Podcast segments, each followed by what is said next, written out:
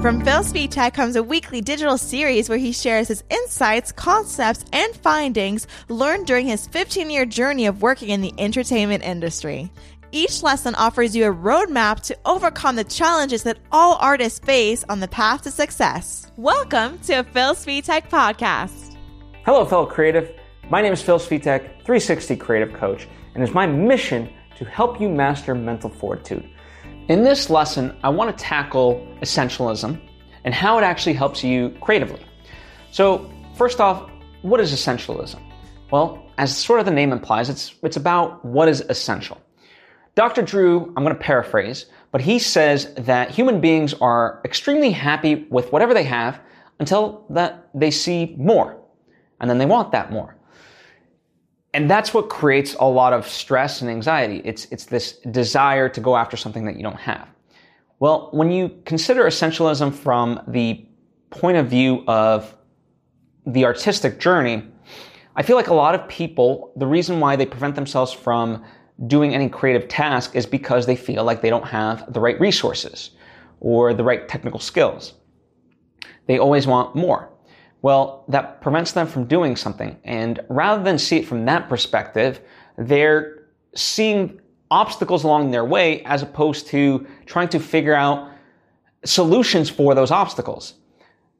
Let's take this, right? I shot a feature film and if I had that sort of thinking of like, oh, well, I don't have the best, best cameras, I don't have the right lighting, I don't have all the locations that I would want, well, then I never would have made the movie. Instead, I looked at it of, okay, how do I get creative with what I have and tell the story that I want with the resources that I do have?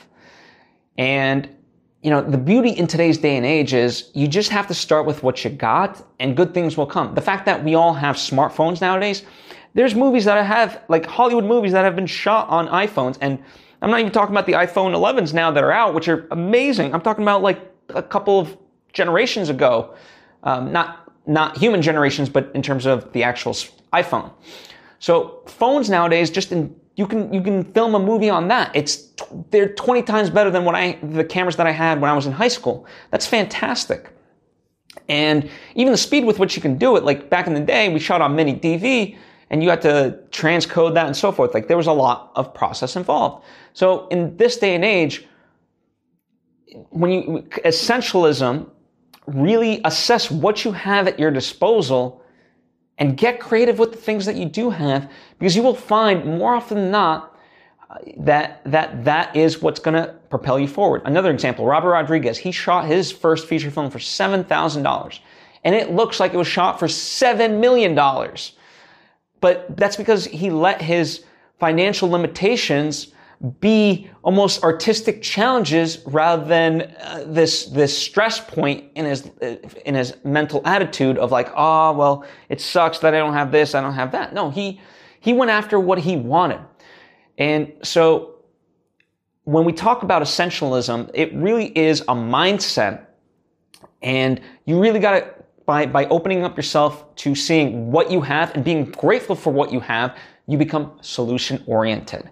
And that's what, that's what will spark about your creativity as opposed to if all of a sudden you go the other route and think of what you don't have, then you're only going to see uh, problems upon problems and you're never going to move forward. So please don't take it lightly. Be grateful for what you have. Truly take the time, write it down. I don't care what you do, but really assess what you have at your disposal because I promise you, even if you're just starting out, you have a lot more than you actually believe and go utilize that.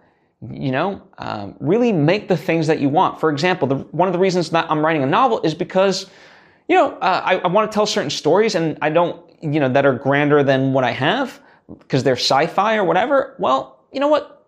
The best, best way that I can tell these stories at the moment is via novel because it's just me in the written word. And yes, there's other people that I bounce off ideas. It's not just me in a garret writing alone. You, you know, I need collaborative input, but that's a lot easier to do than, uh, you know, needing a $150 million film budget, right? So however you need to tell and express yourself artistically, don't limit yourself. Come up with solutions and go do it. Just do it!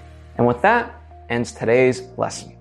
But we can still keep the conversation going. All you have to do is go into the comment section and write something. whether it's your opinion on what I talked about or questions that you might have. Both are welcome and both create a, a valid discussion that other people can chime in on and benefit from. So I encourage you highly to do so. Also, if you like what you're hearing, then by all means check out my website, philsvitek.com, for other such free resources. I have so many lessons you can check out. I, I point you to other free resources that you can also uh, dive deep on.